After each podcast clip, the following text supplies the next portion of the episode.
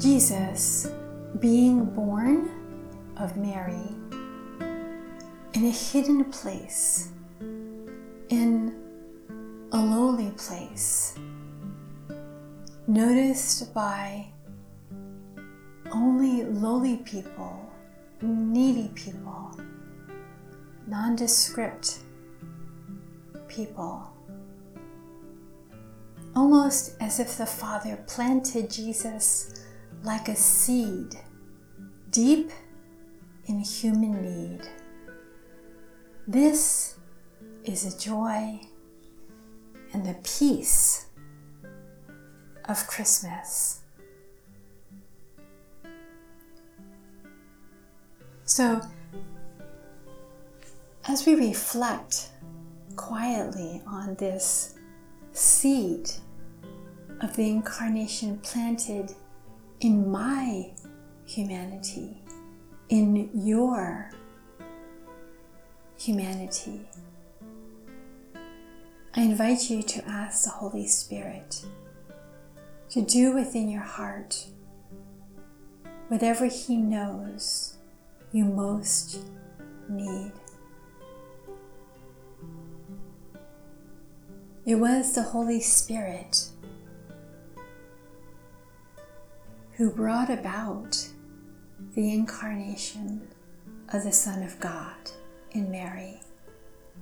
And it is in the same way the Holy Spirit who will bring about the activity, the mercy, the healing, the truth of the Son of God in you, in me, in everyone on this earth. So I invite you very tenderly to enter into this stable and picture yourself very small, very young, maybe just peering through the straw.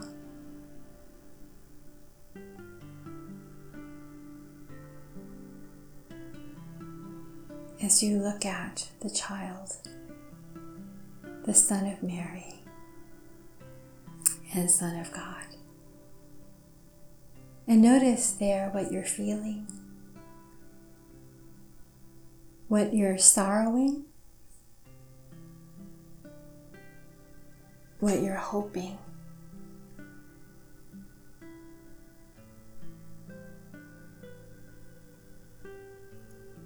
Dietrich Bonhoeffer said about the child Jesus when God's Son took on flesh, he truly and bodily took on, out of pure grace, our being, our nature, ourselves. This was the eternal counsel of the triune God. Now we are in Him. Where He is, there we are too, in the Incarnation, on the cross, and in His resurrection. We belong to Him because we are in Him.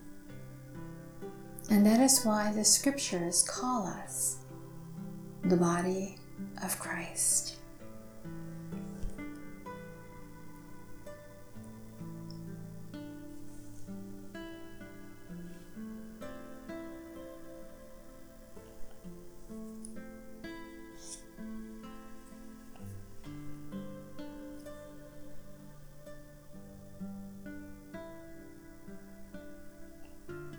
So there is a certain authority of this poor child. The birth of this child will have consequences that will encompass all the earth. This child will encompass knowingly or unknowingly all human generations until the end of the ages.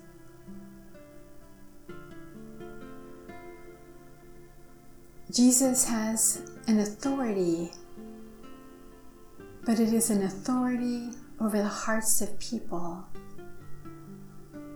And yet, thrones and great kingdoms will also grow strong or fall apart with this power.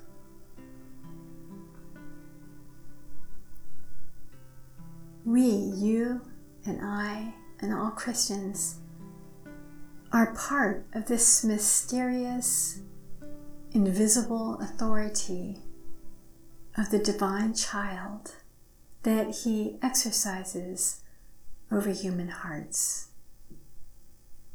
With his birth, the great kingdom of peace has begun.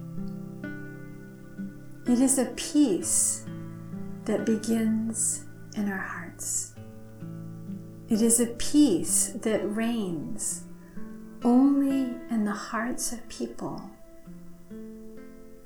who rise above, who allow themselves to be healed from stubbornness, defiance, hate, and avarice. It is a peace that comes to those who are willing to see their own weakness, their own brokenness, their own vulnerability.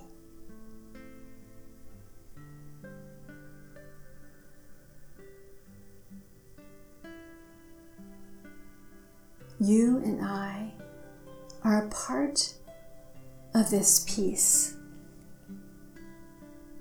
When we open our hearts to the work of the Holy Spirit, we can see in the actions taken by Herod in the death of the holy innocents when he was trying to kill the Christ child. He was a symbol of the Roman peace, and yet his heart was filled with resentment, bitterness, pride, jealousy, fear. The peace of the kingdom of God, the peace of Jesus, comes into hearts that are willing to forgive, to love, to show sympathy, to be compassionate, to bear burdens, to give people another chance. Even if we should be in a place of war or in a situation more close to us that is unpeaceful in some way. If our hearts take part the wonderful peace brought by the Son of God and His birth on this earth, then we can be at peace. It is an inner peace, a peace that's deep within, that's almost hidden, like the place where Jesus was born, in the darkness where the animals lived, where no one was around him. That tiny place became the heart of the world and of history. And when we allow Christ to take up his authority in our own hearts, our hearts become the center of history, and our hearts take part in the peace and authority of Jesus, of the King of Kings, of the Prince of Peace. When the angels went to the shepherds, they sang, Glory to God and peace to men. The Pax Romanum sought to bring about peace to men, but we know that true peace personal peace, peace in families, peace in nations, is, is possible only when it is connected to the glory of God.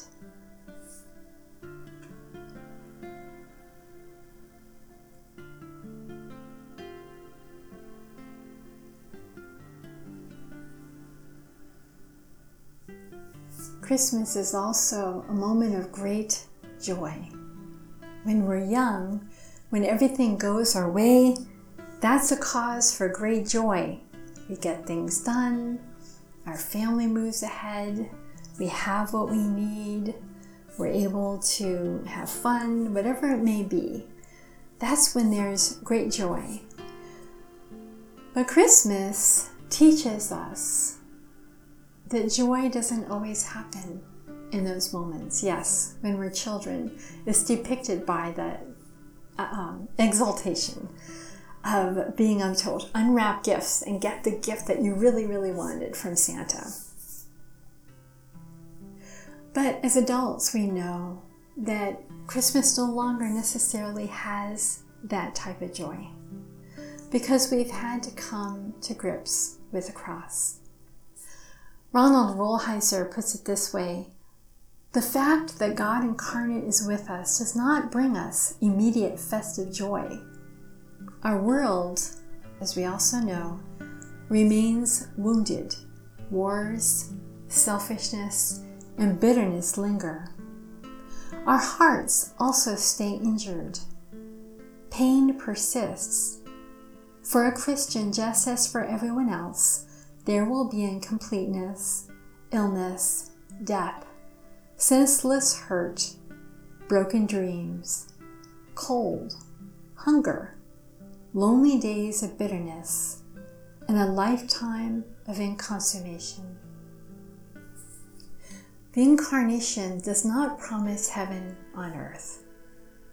It promises heaven in heaven.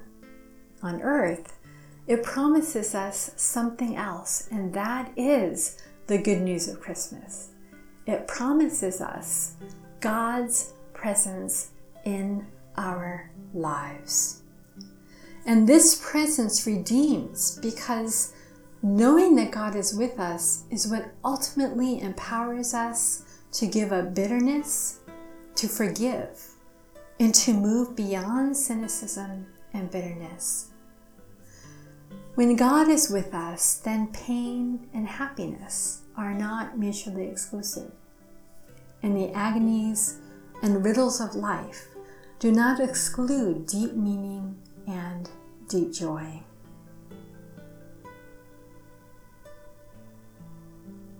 God chose to be born in our loneliness, in our struggle, in our pain, to engage our deep inner need for Him. This almost at times desperate need we have for God a need we so often try to run away from, a need we may not always realize we have. But He chose to be born in the place of need. They needed safety in Bethlehem, they needed shelter, they needed resources, they needed food. They needed light, and they didn't have any of these things. And in a sense, those deep needs often also um, they, they kind of mirror human needs, spiritual needs for resources, for spiritual resources for finding the resources of our own spirit and heart, our need to be nourished by the Eucharist and by God's Word, our need for light in our darkness, for direction, our need to be seen and to have our needs responded to. God alone responded to the needs of Mary and Joseph. on that night. And through our welcoming of our own need for healing, truth, and grace, the Incarnation teaches us that God will respond to our needs. And so I invite you to return to the manger, to be very small, like a child, or someone in deep need.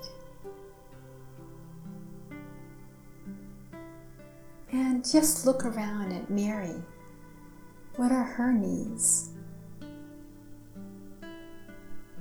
And Joseph.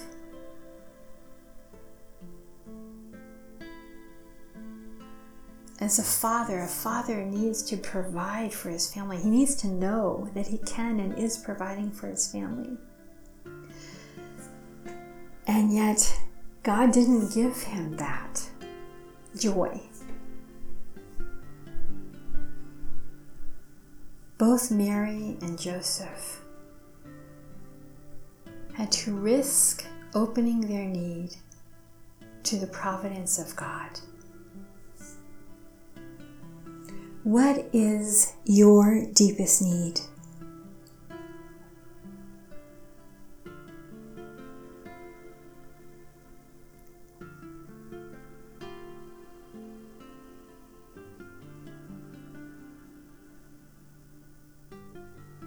Can you talk to Mary or Joseph or Jesus about the deepest need you have in your own heart or in your family? Can you ask them to show you how to open your heart to the Christ child?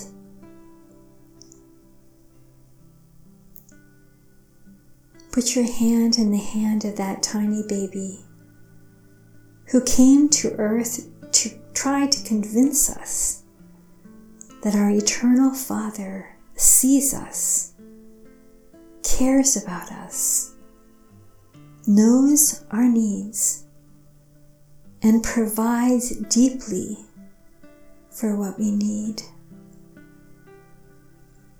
that only in the Father's love can we find peace, even in situations of sorrow and conflict. And we can find joy, even in situations of unhappiness.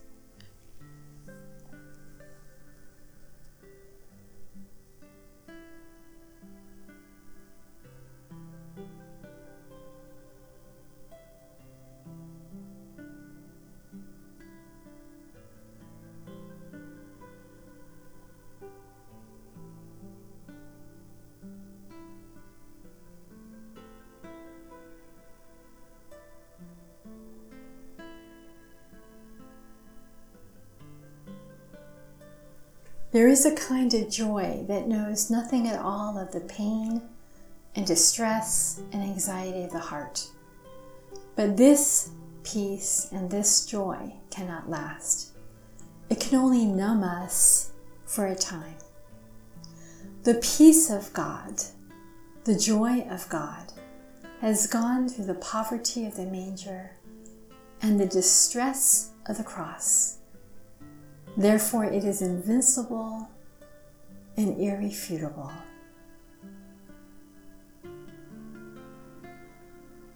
Imagine yourself going back into whatever the situation of darkness and need that is in your life, in your heart. Picture yourself bringing Jesus either as a child or an adult, a shepherd, the Sacred Heart of Jesus, whatever you're drawn to, bring Jesus into that situation of darkness. And just pay attention to how you are inspired, how He opens your heart to one small way, surprising way in which you can find a bit more peace, a bit more trust, or a bit more joy.